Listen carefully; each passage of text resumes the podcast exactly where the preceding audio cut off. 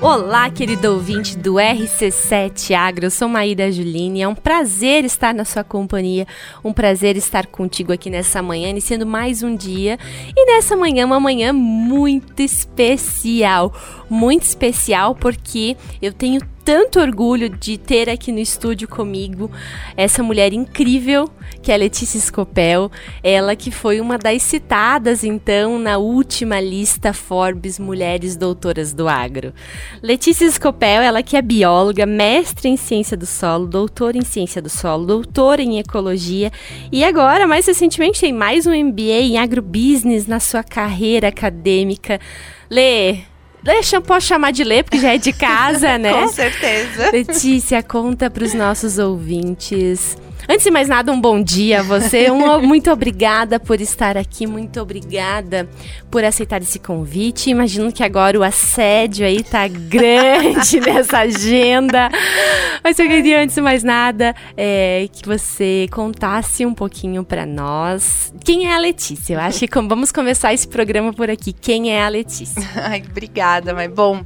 Bom dia a todos os ouvintes da rádio. A rádio que já é minha segunda casa aqui, né? Porque... Já tem passagem, cadeira cativa. É, eu tenho até uma xícara aqui, gente. Isso sim me mostra Isso que... prova.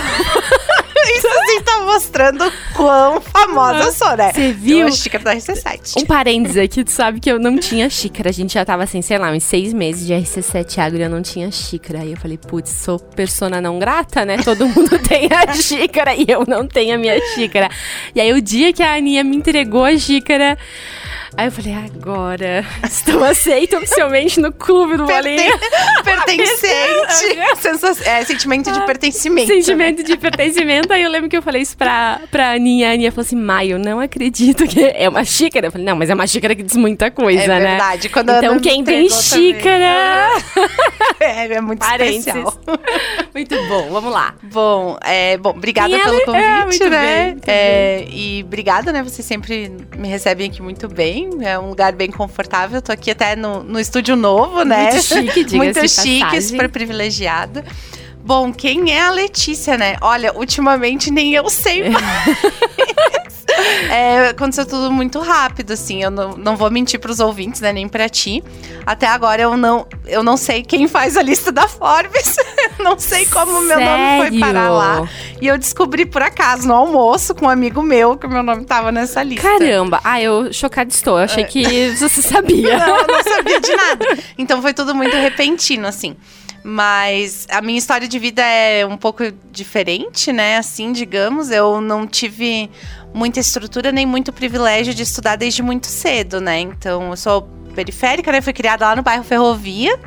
É, o meu pai trabalhava lá na fruticultura Malk, então a gente morava na casa lá dentro da Malk e tal. Então fui criada lá, né? Graças a Deus também nunca me faltou nada, né? Os meus pais sempre. É, o principal o, não faltou. O principal não faltou, né? Principalmente ter os pais, né, em casa e tudo mais. E, enfim, é, os meus pais nunca puderam estudar muito. Então, a minha mãe sempre dizia que o que ela mais queria era que a filha dela estudasse. Né? A minha mãe queria muito que eu fosse doutora, mas que eu fosse advogada. no caso, né? Você só mudou o rumo da profissão. Eu dei, eu dei uma mudadinha, assim, né? E aí, enfim, quando eu terminei a faculdade, eu passei em alguns vestibulares, mas ainda naquela época não tinha muito programa de mobilidade estudantil. Então a gente tinha esse problema assim de tipo, ah, é, você tem que estudar durante o dia, então não dá para você trabalhar, então você não tem condições de tipo se manter fora da cidade, muito menos ajudar a sua família, né? Hoje em dia eu acho que isso já foi muito mais facilitado, assim, né? Hoje em dia a gente tem vários programas de mobilidade e tal, acaba sendo mais inclusivo. Uhum, uhum. Mas na época ainda não tinha. Mas, na época, a gente tinha um programa do governo federal que era o ProUni, né? Que o ProUni ainda uhum, existe. Uhum. E Acho que na nossa época de formação foi quando quase que o ProUni foi lançado, é, né? Foi na né? época do Acho que nós somos, assim, bem de épocas das primeiras turmas de ProUni, uhum, né? Exato. É, na época eu entrei na faculdade foi 2009, né? Então, já, já faz uns anos. Então, era a época que... Nossa, eu sou mais velha que você, então desconsidere. e aí, enfim, aí tinha o programa do ProUni. E aí eu fiz o Enem, consegui uma nota legal no Enem, consegui uma bolsa do ProUni para cursar biologia na Uniplac, aqui em aqui. Lages, né? também. Então era O que facilitava muito. Então você estava na tua cidade, não tinha custo Uhum. de estar em outra cidade. Com a bolsa, tu conseguiu bolsa integral na consegui época? uma bolsa de 100% uma bolsa ProUni. integral, então de Uhum. 100%, ou seja, não tinha o custo da mensalidade, era só ir estudar e fazer acontecer. É, aí eu durante o dia eu trabalhava, né? Trabalhei em todos os tipos de trabalho de comércio assim diferentes, né? Então para eu continuava ajudando em casa, continuava, né? Aí a gente começa a ter uns custos na faculdade também. Todo estudante sabe, né? Xerox. Quer dizer, Xerox, agora não época, sei, né? Eu Isso acho aí que eles tá não têm mais esse custo agora, Já. mas a nossa época era o que tinha, né? Era, era Nossa. material via Xerox. Era não muito, tinha. muito xerox que a gente tinha que fazer. Então, tipo, é para comer na rua, né? Porque eu também trabalhava, enfim. E aí, então, eu trabalhava o dia todo e depois eu estudava à noite. Mas a pior, ou, ou mais desafiadora, né, das partes, assim, foi quando meu pai foi transferido para vacaria. Então, o meu pai, ele precisou ir trabalhar em vacaria e eu e a minha mãe também fomos, né? Só que eu fazia faculdade aqui. Então, é, eu tinha que pegar o ônibus toda noite lá em Pra vacaria, saía às 5 da tarde, por aí. E eu vinha toda noite pra faculdade, né, estudar. E aí eu chegava em casa, tipo, perto da uma da manhã. Eu era uma das últimas do, do itinerário lá do ônibus, né? Então eu passava, tipo, a noite fora e durante o dia, mas também foi muito bom porque eu consegui meu primeiro emprego na área. Eu comecei a trabalhar como estagiária na Secretaria de Meio Ambiente. Lá em Vacaria, foi o primeiro lugar que eu trabalhei. Tipo, eu ganhava, sei lá, 400 reais pra trabalhar das seis e meia da manhã às 5 da tarde. Mas foi meu primeiro emprego na área. Aprendi muito lá na Secretaria de Meio Ambiente. E aí, então, eu passava o dia todo, né? Tipo, das, eu acordava às seis da manhã, trabalhava até às cinco da tarde, pegava o ônibus, vinha pra Lages, estudava, chegava em casa e ia fazer trabalho da faculdade. Resumindo, eu dormia umas três, quatro horas, assim, por noite. Mas no final, né, valeu a pena. E depois eu consegui um estágio numa hidrelétrica, aqui perto, né? é, na PCH é, em São José do Cerrito, ali, né? Na PCH João Borges. Fiquei trabalhando lá, depois fui contratada lá como bióloga. E foi lá que eu comecei a me interessar pela área de solos, porque eu trabalhava com recuperação ambiental do- da- das áreas, né, que a gente tinha lá. Então, o que, que acabou acontecendo, né, nessa história? Eu acabei voltando para Lages, né? Comecei a fazer esse estágio no último ano da faculdade. E acabei sendo contratada lá como bióloga. Eu, tipo, eu me formei, tirei o meu, o meu CRBio, né, do nosso conselho dos biólogos. E no dia seguinte eu já estava contratada com a carteira assinada como bióloga. Então foi muito legal, assim. E aí eu fiquei trabalhando lá nessa obra uns oito meses, até tipo metade de 2013, porque aí eu percebi que eu, gos- eu gostava muito de estudar e que eu queria estudar mais, né? E que se eu continuasse trabalhando com isso, eu não ia poder avançar muito mais academicamente. E aí eu entrei, fiz a seleção para o mestrado no CAV, né? Daí, na época, descobri o programa de solos da UDESC, do CAV, né? Super conceituado. É, comecei a ver todas as áreas incríveis que a gente tem na UDESC aqui em Lages. Me apaixonei, né? Pela UDESC, pelo CAV e pelo programa de solos, né? E comecei o mestrado. Entrei morrendo de medo de fazer a prova, porque eu sou bióloga, né? Não sou agrônoma, estudei muito. Passei em primeiro lugar. fazer. Muito Passei, bom. passei na Outro prova. mérito já. É, e aí foi que eu descobri que existiam bolsas que, tipo, você recebia dinheiro para você fazer pesquisa. E eu fiquei muito chocada, porque a gente não sabe disso, né? Tipo, quem é periférico, na verdade, mal sabe que você tem acesso, assim, ao ensino superior. Tem até, Maíra, assim, ó, um mapa que saiu bem recentemente que a média de pessoas com ensino superior no Brasil é 19% da população. Então, imagina a bolha, né, que a gente se encontra quando a gente tanta a gente conhece tanta gente formada e tal, mas nós somos uma minoria realmente, literalmente bem pequena, né? Se você pensar que 19%, cara, Que da dentro população. da nossa bolha a gente convive com pessoas quase que semel- similares, semelhantes. Uhum. Então tu não imagina que fora dessa bolha há uma discrepância tão grande, né? Um dado- Exato. Nossa, um dado chocante. É, e aí, tipo, quando você. é, no meu caso, né, eu sou periférica, eu nasci, tipo, numa família que não, os meus pais nunca estudaram muito e tal. Então, o meu pai mesmo não entendia muito bem por que, que eu queria fazer faculdade, né? A minha mãe, por outro lado, achava que não, a Letícia tem que estudar. Ela não sabia bem o, o que, né? Mas ela eu sabia que tinha que estudar. Uhum. Então, na época, eu até passei no ProUni, né? Mas tinha que fazer a matrícula na faculdade. A gente não, não podia pagar, não tinha dinheiro. A minha mãe vendeu um freezer que ela tinha em casa para conseguir me matricular na faculdade. E, assim, até hoje eu nunca vou me esquecer que a minha mãe vendeu um freezer para poder me matricular. E, enfim, né, voltando, né, fiz esse parênteses, aí eu entrei no Mas é, mestrado. faz parte da sua história. e esse é o objetivo É. do dia de hoje. Obrigada. Não é. Aí eu entrei no mestrado. Aí eu comecei a trabalhar com recuperação de áreas degradadas, que era o que eu trabalhava lá na hidrelétrica, né? Mas aí o meu orientador, o professor Osmar, até vou aproveitar e mandar um sempre. beijo para ele, né? O professor Foi seu orientador sempre na, na carreira acadêmica, Sim, né? Sim, o professor um Osmar. grande mentor, então. Foi, o professor Osmar foi quem me foi o primeiro a me acolher ali no CAV, assim, também, né? Então, é, eu, eu comecei com ele o mestrado e ele falou: Ah, Letícia, eu queria começar a entrar em outra área, né? Da ecotoxicologia, da parte de defensivos, queria trabalhar com isso porque ele estava com uma parceria com o professor José Paulo Souza lá de Portugal, que foi meu orientador também, né? Depois no, no doutorado. Então nós começamos aí em 2013 a, a, articular esses projetos assim mais voltados à área de defensivos agrícolas, né? De, de análise de risco ambiental. Uhum. Então, no meu mestrado, eu entrei em 2013, então agora já faz mais de 10 anos, né? Desde 2013 estou trabalhando na mesma área. Então, é, depois do mestrado, eu acabei ficando no fiz, fiz minha primeira viagem de avião nessa época, é, aprendi várias coisas, né? Tipo, foi, o mestrado abriu um mundo para mim que eu, como pessoa periférica que vendeu um freezer para entrar na faculdade, não imaginava que existia, né? Então foi incrível, assim, foi uma oportunidade imensa, não só de conhecer pessoas, mas de, de aprender, né? Eu aprendi, eu acho que o mestrado, a gente brinca, né, de uma forma meio chula, assim, que é um coice de porco, né? Porque é muito rápido, assim, e você, tipo, tem que se acostumar é muito e, rápido. E, passa, e, e o mestrado é um, de um crescimento, assim, maravilhoso na nossa carreira e com, acho que, acho que na vida pessoal mesmo, a nível pessoal, de conhecimento uh, e de crescimento de habilidades emocionais junto, porque é tudo tão rápido que você tem dois uhum. anos para desenvolver a pesquisa, para se adaptar àquele novo mundo, para publicar, para ler artigo, para estudar, para fazer disciplina. Então, o mestrado, eu sempre digo que ele. As pessoas costumam dizer que o mestrado ele é um tempo de passagem, né?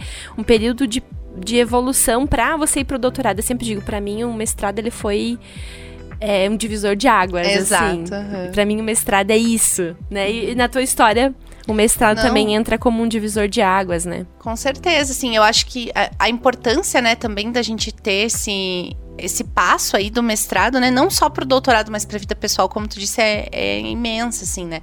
Eu foi o momento que eu mais aprendi. Inclusive foi no, durante o mestrado que eu fui fazer um curso de inglês, porque eu entendi que era importante aquilo se eu queria continuar nesse mundo acadêmico, né? E tal.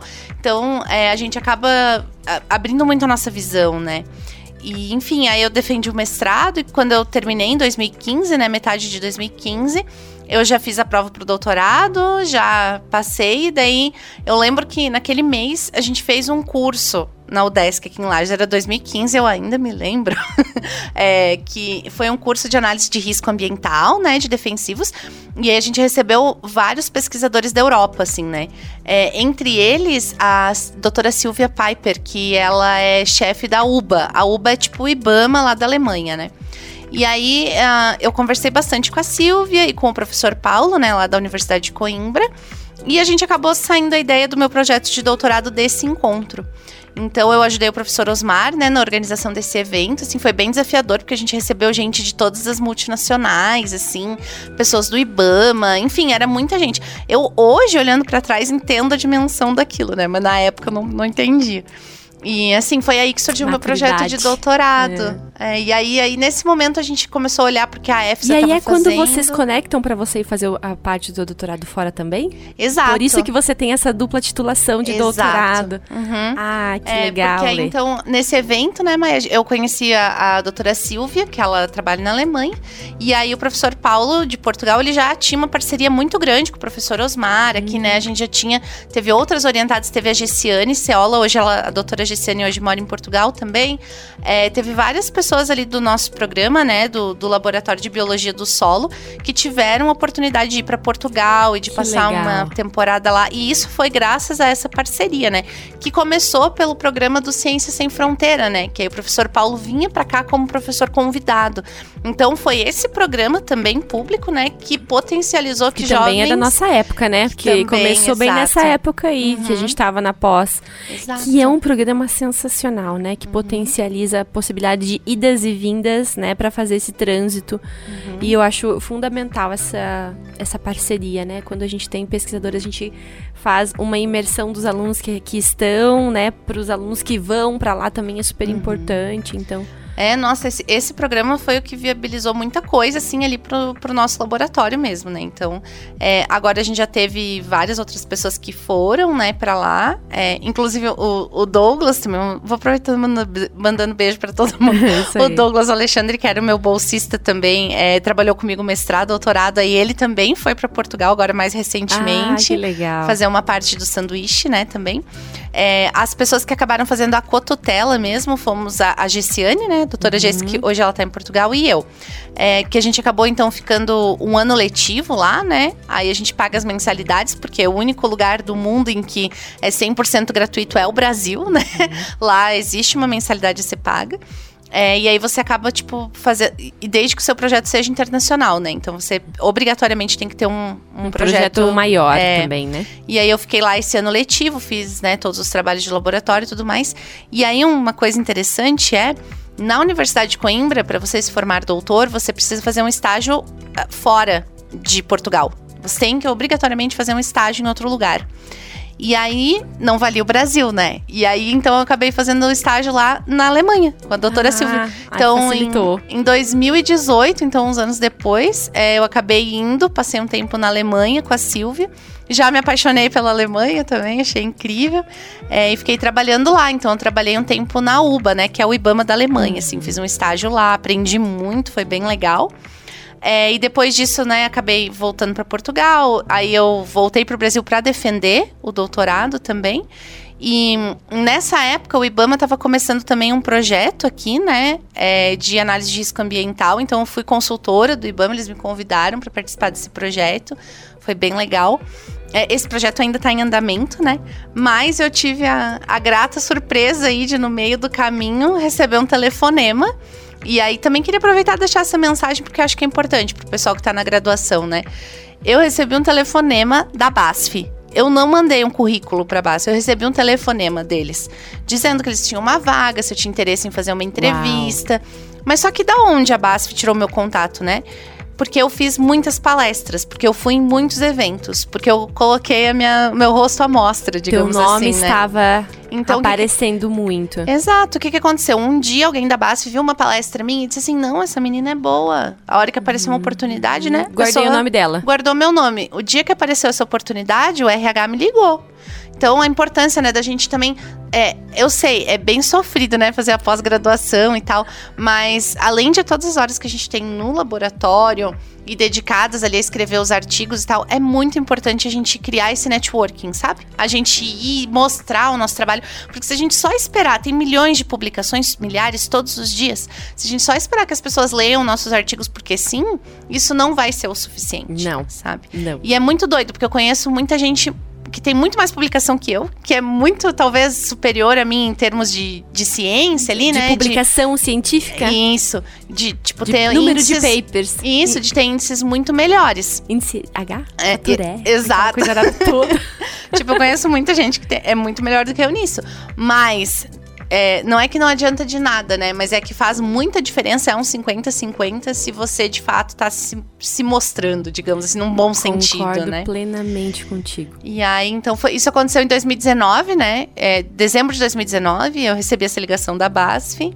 E, e aí, depois disso, é, foi, veio a pandemia e eu acabei voltando para o Brasil no meio da pandemia. Foi uma loucura, assim, acabei, né? Hoje eu trabalho de home office na BASF. Comecei como coordenadora e fui promovida a especialista. Então, hoje eu sou especialista em análise de risco, né? De, e ecotoxicologia para América Latina na BASF. Então, eu cuido de todos os países aqui, junto com o meu time, né? E, e é isso, assim, agora, muito recentemente, meu nome foi parar na Forbes. E aí, assim, ó, aí tu diz, eu ainda não sei como meu nome, depois de todo esse currículo, tu me diz que tu não sabe como é que tu tá na lista Forbes das 100 mulheres doutoras do agro. Para você que tá ligadinha aqui na história da Letícia, eu comecei esse programa de trás para frente. Logo mais a gente vai falar um pouquinho mais sobre o que é a lista Forbes, mas eu queria que a Letícia trouxesse esse panorama uh, sem o viés da lista. Eu queria que ela trouxesse o panorama da história dela. E agora, no segundo bloco, a gente vai falar sobre a importância, né? Quem são as mulheres que estão nessa lista, quem a Forbes elegeu aí como as 100 mulheres doutoras do agro. Para você que está aqui coladinho nessa história de vida, acompanhe acompanhando aqui comigo, adorando a história de vida da Lê, fica coladinha aqui conosco que logo mais tem no segundo bloco a gente vai falar um pouquinho mais sobre a importância dessa lista e o que ela diz em relação à pesquisa uh, brasileira das mulheres doutoras no agro. Olá, querido ouvinte, obrigada por estar na sua companhia, muito obrigada por estar conosco nessa manhã. Eu sou Maíra Juline, esse é o RC7 Agro. E para variar, a bancada feminina, né? Sempre quando eu tenho essa bancada de mulheres, eu fico muito feliz porque é um espaço que a gente tem aqui para dar voz, para dar vez, para que essas mulheres possam contar um pouco da sua história, dos desafios. E eu sempre digo, uh, não é sobre fivela, bota e chapéu, não é sobre esse lado feminino do agro que a gente está falando.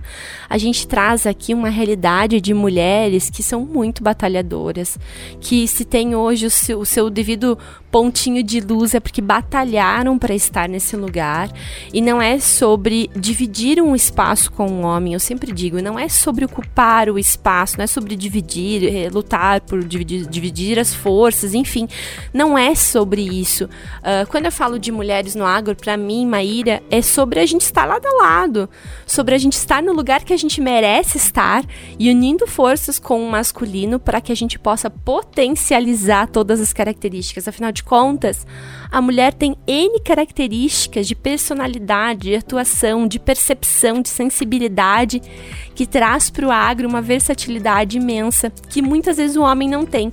Então, uma vez que a gente junta essas forças, a gente potencializa o agro de tal forma que eu vejo assim, onde essas relações existem de forma bem definida, é espetacular o trabalho final, né? E agora, recentemente, a Forbes divulgou uh, a lista das 100 mulheres doutoras no agro. Forbes essa que é uma, uma revista de alto impacto a, a, nível mundial, né? Ela tem as suas versões de tradução para todos os países. E a Forbes Agro, Agro, Brasil, então, liberou essa lista no Dia Internacional da Mulher Rural, que foi no dia 15 de outubro. A Forbes faz, então, uma homenagem àquelas que se dedicam seus longos anos de estudo da carreira acadêmica, né? E buscam nos seus doutorados, uh, cujas consequências, então, levam ao avanço da produção de alimentos, fibras e bioenergia dia. A data, então, essa data comemorativa da mulher rural de 15 de outubro foi criada pela ONU em 1995. O número de mulheres com doutorado tem crescido muito no Brasil.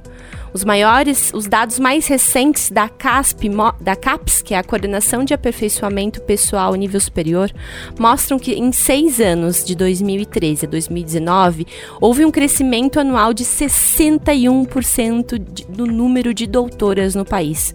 Então, gente, 61%, o incremento de 61% entre 2013 e 2019 é um grande número. Muito, né? E é bem a nossa época aí de uhum, formação, uhum, né, Lê? E aí, quando a CAPES li liberou essa lista recentemente, nós tivemos então três doutoras, dessas 100 doutoras do Agro Brasil, três doutoras são aqui da nossa região, com formação aqui na, UDESC de na UDESC Cave de Lages. Então, uma delas é a Letícia Scopel, ela que é bióloga, mestre em ciência do solo, doutora em ciência do solo, doutora em ecologia e com MBA em agrobusiness. Essa mulher não sossega, porque cada vez que ela vem aqui, ela tem um título a mais. A minha mãe sempre disse que eu ia ficar louca falando sozinha, sabe? Guria, cada vez que tu vem, o título aumenta. Então, na próxima, provavelmente vai ter mais alguma coisa aqui nesse currículo. Lê, eu pedi para você contar a sua história antes, para que a gente não tivesse o viés de ela está na lista e tudo isso é porque ela está na lista, uhum. né? E não, tiver, não tivesse esse viés e o nosso ouvinte conseguisse entender a sua história na cronologia dos fatos, né? Lá da formação, do mestrado, do doutorado, da evolução, das dificuldades de toda essa história, né? Uhum. Com você mesma contou, a mãe teve que se desfazer de bens pessoais para poder pagar a tua matrícula da mensalidade. Isso faz parte da sua história, né? Uhum. E aí tu me diz assim, eu ainda não sei como eu estou nessa lista. Meu Deus, caramba, com toda essa trajetória, como que tu não sabe? Pode ser que tu me diga assim, vamos corrigir tua frase. Eu não sei quem me colocou na lista, mas o porquê você está lá é nítido. É, você, é que sabe assim, ó, cientista, né? A gente sabe que cientista sempre tem que saber o motivo, né? Qual que é a metodologia? Qual que O porquê? o porquê, né? O porquê. Então a primeira coisa quando me falaram dessa lista, eu tipo, tá, mas quem que escolhe isso? Qual que é o método? Quem que tá montando essa lista? Eu quero saber quem é esse comitê. então foi, foi, meio isso, assim, né? E tu foi assim, atrás dessa informação? Então, ainda não, né? Tipo, não deu tempo. Não deu tempo ainda, mas essa semana eu quero com certeza entender melhor como que a Forbes faz essas indicações, né? Óbvio, não estou reclamando de estar na Forbes, pelo quero amor só de entender. Deus. Só que como cientista, a gente sempre tem que é, saber o mas assim, motivo. Lê, é, estar numa lista como essa, eu acho que é uma das maiores honrarias, né? Que a gente poderia ter como mulher, tá sendo uhum. citada entre as 10, entre as 100 e entre eu não sei quantas estão do estado de Santa Catarina. A gente não tem essa. Olha, eu acho que são, somos em sete, viu? De Santa Catarina? De Santa Catarina, se eu não tô enganada. Então, em, estar uhum. entre sete do estado uhum. e aí 100 do Brasil, gente, que honra. Eu queria que você fizesse um panorama para nós, assim, olhando para essa lista e para as mulheres que estão lá, qual é a sua percepção vendo seu nome lá? Nossa, não dá para não ser a, uma das maiores honras de todas, né? Se você olhar as pessoas que estão nessa lista, gente, são pesquisadoras da Embrapa que elas têm assim, um, não é só um currículo, é uma vida pela ciência, sabe? Pela agronomia, pela agricultura, por um desenvolvimento mais sustentável. Eu, né, tomei um tempo, assim, para ler todas as pessoas que estavam lá. Currículo a currículo. O, é, e, gente, assim, o, o resumo, né, assim, gente, são pesquisas que transformam realidades, sabe? É, a gente tem uma pesquisa aqui feita em Lages, né? Sobre lúpulo, uma, de uma mulher, cara. É da Mariana. Da Mariana. Ela Isso vai é... estar conosco aqui na próxima semana. Ah, legal. é, sabe, é incrível você ver o quanto que a gente foi mudando e moldando a realidade dentro da agricultura da nossa perspectiva também, sabe?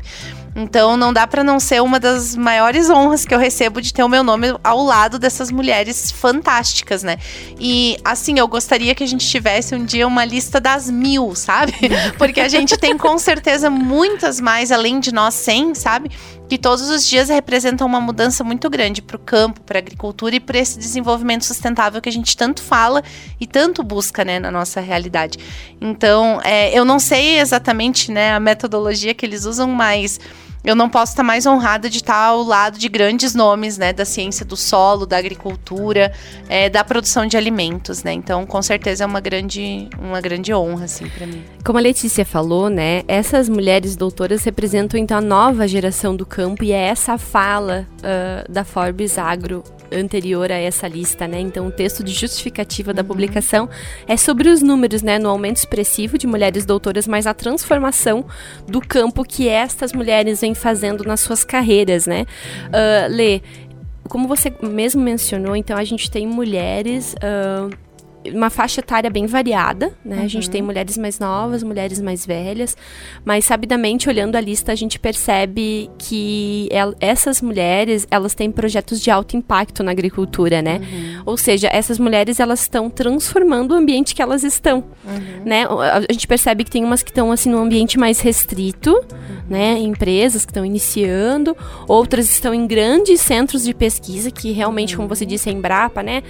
realmente tem projetos transformadores lá.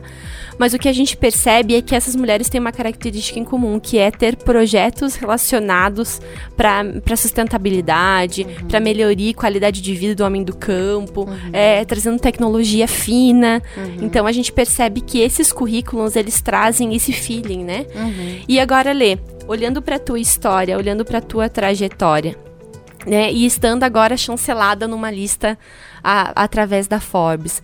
Como que tu imagina que tu vai poder utilizar é, é, esse esse ponto, né? Esse ponto de impacto que é estar nessa lista para projetar o seu trabalho. Eu sei que já tem projetos futuros rolando aí na tua cabeça. Eu queria que tu, é, o que que você pensa, né? A partir disso, a partir dessa grande chancela que tu tem, como que tu pode potencializar o conhecimento que tu já tem até agora adquirido na tua vida acadêmica, na, na tua, durante as tuas leituras, durante os teus estudos, as tuas viagens. Queria que tu dividisse conosco um pouquinho. ah, essa pergunta é difícil, eu ainda não consegui pensar assim em tudo. tá tudo muito recente, né? Mas uma das coisas que eu gostaria muito de fazer era de, de certa forma, né, queira ou não queira, a gente acaba ficando um pouco mais conhecido, né? E o que eu gostaria muito de fazer aqui na região, né, pra gente, especialmente aqui em Lages, era divulgar mais ciência, sabe? Divulgar mais ciência para meninas, para mulheres, para estudantes de graduação, essas pessoas que talvez agora estão começando e nem sabem, sabe? Que a gente pode ter todo esse futuro pela frente. Quando eu estava lá atrás na, na graduação, quiçá alguém tivesse me dito que eu podia chegar tão longe, porque é, eu, eu não tinha ideia do tamanho que eu podia sonhar. Então eu gostaria que mais jovens e mais meninas percebessem o quão longe elas podem sonhar. E eu acho que isso começa não só vendo as nossas histórias de vida, as oportunidades que a gente teve por políticas públicas, por tudo isso, mas também pela ciência, sabe? Por ser curiosa, por trazer essa curiosidade, esse desejo de entender o porquê. Mas por quê? Sabe? O porquê, sempre o porquê. É, né? E isso somado a, a, essa vontade de transformação, sabe? De transformação social, de transformação agrária, de, transforma, de, de transformar a sociedade para melhor. Então eu gostaria, né? Não sei ainda como vou fazer isso, ainda, né? É uma coisa que, que eu tô pensando aqui mas o que eu gostaria muito era de trazer mais informação e acessibilidade para as mulheres e para as meninas, né, dentro desse mundo da ciência, não só da agricultura, mas da ciência, né? É, a gente sabe que por exemplo, a gente teve uma pandemia, né? Faz pouco tempo a gente estava aqui limpando o tênis com álcool gel. Então, pra gente. É, e a gente desenvolveu vacinas e desenvolveu mecanismos de enfrentar essa situação muito rápido, de forma global. Isso foi graças ao avanço da ciência. Então, eu acho que incentivar as pessoas, né, é, a, a estarem se informando mais, a saberem mais sobre ciência, vai trazer mais cientistas para o futuro para a gente ter um país ainda mais preparado, né? A gente escutou muito, né? Saíram muitas reportagens sobre a fuga de cérebros, né? Por a gente ter então melhores condições às vezes no exterior do que aqui. Então, eu fiz o caminho inverso. Eu comecei no exterior, eu voltei para cá, né? Aqui é minha casa, aqui é meu lugar e, e, as políticas públicas que eu recebi, eu vejo que eu gostaria muito de devolver elas para a sociedade. E eu acho que essa é uma boa maneira, sabe, de você fazer esse incentivo assim a... e eu falo aqui, claro, principalmente de mulheres e de meninas, mas de pessoas, né? Também também de homens, também de meninos, para que a gente tenha cada vez um país mais desenvolvido e menos dependente. E eu acho que isso passa perpassa obrigatoriamente pela ciência e pela educação, né? Então acho que essa é a minha principal bandeira, assim, mais do que a agricultura, até mais do que a, trabalhar com defensivos, com meio ambiente, eu acho que a base de tudo isso é a educação e ciência, né? Acho que é isso que a gente precisa desenvolver no, no país e por que não a gente desenvolver mais isso aqui na cidade, né? Onde a gente tem uma das melhores universidades para isso. Oh, que, é que isso. mensagem mais linda. É, conte conosco na Devolutiva, no seu projeto, para que a gente possa utilizar esse programa como alavanca para projetar ele. Então, uhum. eu sei que está passando muita coisa pela sua cabeça nesse momento, mas se essa ideia se concretizar, conte com o RC7 para que a gente possa divulgar, ajudar você a projetar isso de uma forma para que isso chegue até os nossos ouvintes, até as pessoas que nos acompanham. Essas também façam o seu trabalho de formiguinha, uhum. de levar, né? Afinal de contas, esse é o nosso objetivo aqui também, né, Lê? Nosso slogan é da voz ao agronegócio. O agronegócio como a, a, a grande mãe, a grande bolha, uhum. né? Mas a gente sempre tenta dar luz a essas iniciativas que fazem com que as pessoas se conectem ao agro de alguma forma, né? Uhum. Seja através de um evento, evento, seja através de uma palestra, de um curso.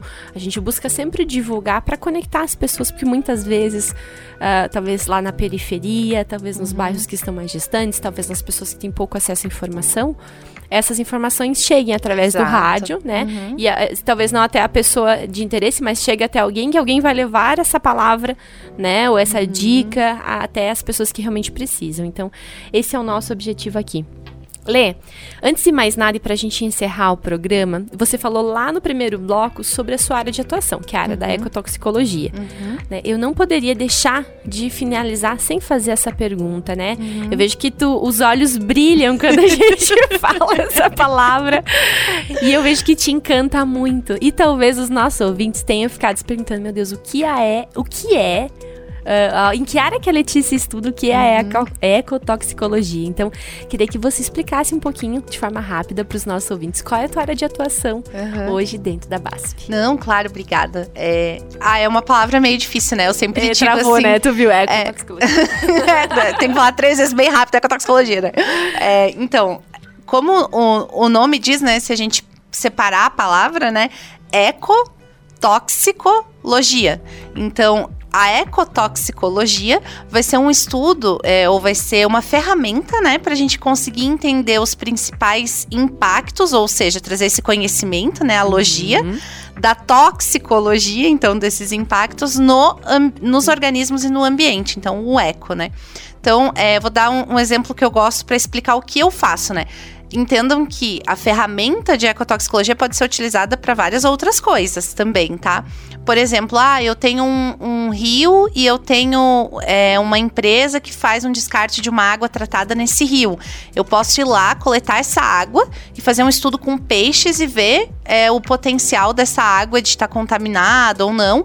E isso é um estudo de ecotoxicologia. Só para dar um exemplo. Mas o que eu faço lá dentro da BASF, eu vou explicar um pouquinho, assim, o que a gente faz, né, na, na parte de ecotox e análise de risco ambiental. Imaginei o seguinte, a gente está desenvolvendo um novo um novo produto, né? Um novo defensivo e ele serve para matar uma lagarta que está causando um grande impacto lá na soja. O que, que a gente vai fazer? A gente quer então usar esse produto porque ele é necessário, porque a gente tem essa lagarta, a gente precisa matar essa lagarta. Mas ao mesmo tempo que a gente quer matar essa lagarta e quer afetar ela, a gente não quer afetar todos os organismos não alvo. Então, quem são os organismos não alvo? Todo mundo que não é lagarta, né? Então, a gente vai ter aí as abelhas, os peixes, as minhocas, né? Todo esse conjunto de organismos, as aves, que eles não são alvo dessa molécula. Agora, eu não consigo ir lá no campo e aplicar o produto somente na lagarta. Então, eu vou acabar, né, dentro da área tratada, né, que a gente chama dentro da minha lavoura, tendo então a aplicação desse produto na área toda. E aí, o meu trabalho é garantir que as doses que a gente está recomendando, elas sejam seguras para todos esses organismos, né? Desde que a gente use, claro, sempre os produtos de acordo com a bula, né? E o rótulo.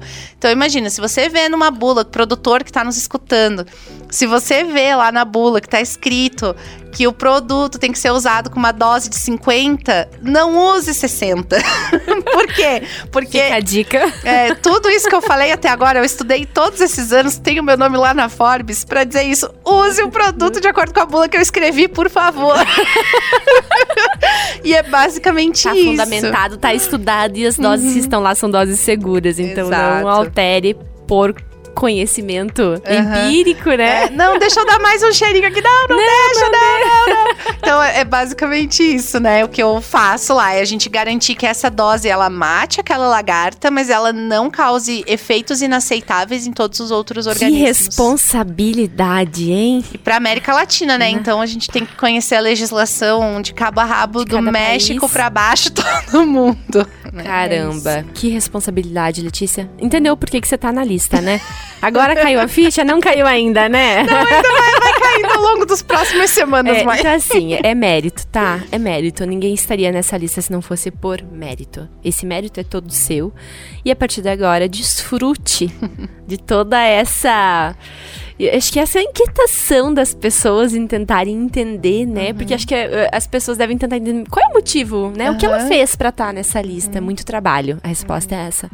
Muito trabalho, muitas horas de sono perdidas, muita dedicação, muito estudo, muita leitura, muita pergunta. Eu acho essa inquietação do porquê, como você mesmo disse, né? Ao longo da tua fala aqui ficou muito claro dessa tua inquietação do porquê das coisas, né? E também do teu olhar visionário, Lê em, em olhar para as oportunidades que estavam ali, dizer, olha, eu preciso fazer inglês porque essa oportunidade vai chegar, então eu vou me preparar. Uhum. Se você não tivesse feito o curso de inglês, você não estava falando com o pessoal da Alemanha, tu não ia conseguir se comunicar. Não, nem estava trabalhando na BASF, né? Entendeu? então, assim, eu, eu acho assim, olhar para uma projeção de curto prazo e entender o que eu posso fazer para me preparar para quando essa oportunidade chegar. Né? Então, talvez fica aqui para os nossos ouvintes, os mais jovens que estão se preparando, uhum. a mensagem muito clara, né? Uhum. Dessa inquietação, dos porquês, de aproveitar as oportunidades, como você mesmo disse, né? De estar ajudando a organizar evento, de ir nas palestras, uhum. de ir nos encontros, de participar. Rede uhum. networking é tudo. É né? verdade, é isso mesmo. É, é, então, assim, Estamos finalizando nosso programa. Eu fico muito feliz e muito honrada em ter uma amiga, duas inclusive, nessa lista, né? Uhum. E eu queria agora abrir o microfone um minutinho para você fazer as tuas considerações finais, mandar os teus beijos, teus abraços uhum. e já fazer o encerramento desse programa, porque tu é de casa. deixo aqui os meus beijos aos nossos ouvintes. E amanhã tem mais RC7 Agro. Então, deixa o microfone para ti nesse dia, Lê. Ai, obrigada. Não, queria aproveitar esse espaço aqui para mandar um abraço e um beijo muito especial. Bom, primeiro para minha família, né, para meu pai e para minha mãe. Mas eu também tenho os meus orientadores, né, para o Desk, para Uniplac, que foram as minhas casas, que foi onde eu me tornei a pessoa que eu sou hoje, posso dizer assim. Mas eu também queria aproveitar esse espaço para dar um reconhecimento especial para um grupo de pessoas que são os meus amigos. Porque no fim, é, eu tenho amigos aqui para mim que são minha família, né? E são esses amigos que aguentaram meu choro, que foram comigo fazer coleta, que foram no laboratório final de semana, que peneiraram solo, que, enfim, esses amigos que são né, os meus irmãos, e eles sabem de quem eu tô falando, é, são pessoas, assim, que me trouxeram até aqui também, né, nesse caminhar aí durante esses anos. E eu agradeço a cada um deles, né? E a todas as pessoas que sempre tiveram junto, não só agora, né, que eu tô na lista da Forbes, mas para fazer isso acontecer. Então, mando um beijo muito especial para todos e também um abraço a todos os agricultores que estão nos escutando aqui, né? Hoje, é, fica aí essa mensagem quando vocês tiverem dúvidas, na dúvida, sigam as recomendações da bula. E acho que é isso, né? Queria agradecer também a RC7, né, por sempre abrir esse espaço tão legal para a gente conversar aqui um pouquinho, né, de certa forma, até informalmente, né? Eu gosto muito de estar aqui. E para mim, né, esse programa com certeza já tem um selo Forbes de recomendação. Ai, muito bom, muito bom, é isso aí. E finalizamos esse programa maravilhoso no dia de hoje falando então sobre a lista Forbes das 100 doutoras do Agro. Estamos aqui com uma doutora que é lagiana, tá aqui, deixa todo o seu conhecimento à disposição do ouvinte nesse dia. Então, vamos fazer um ótimo dia. Amanhã tem mais RC7 Thiago. Um beijo a todos vocês.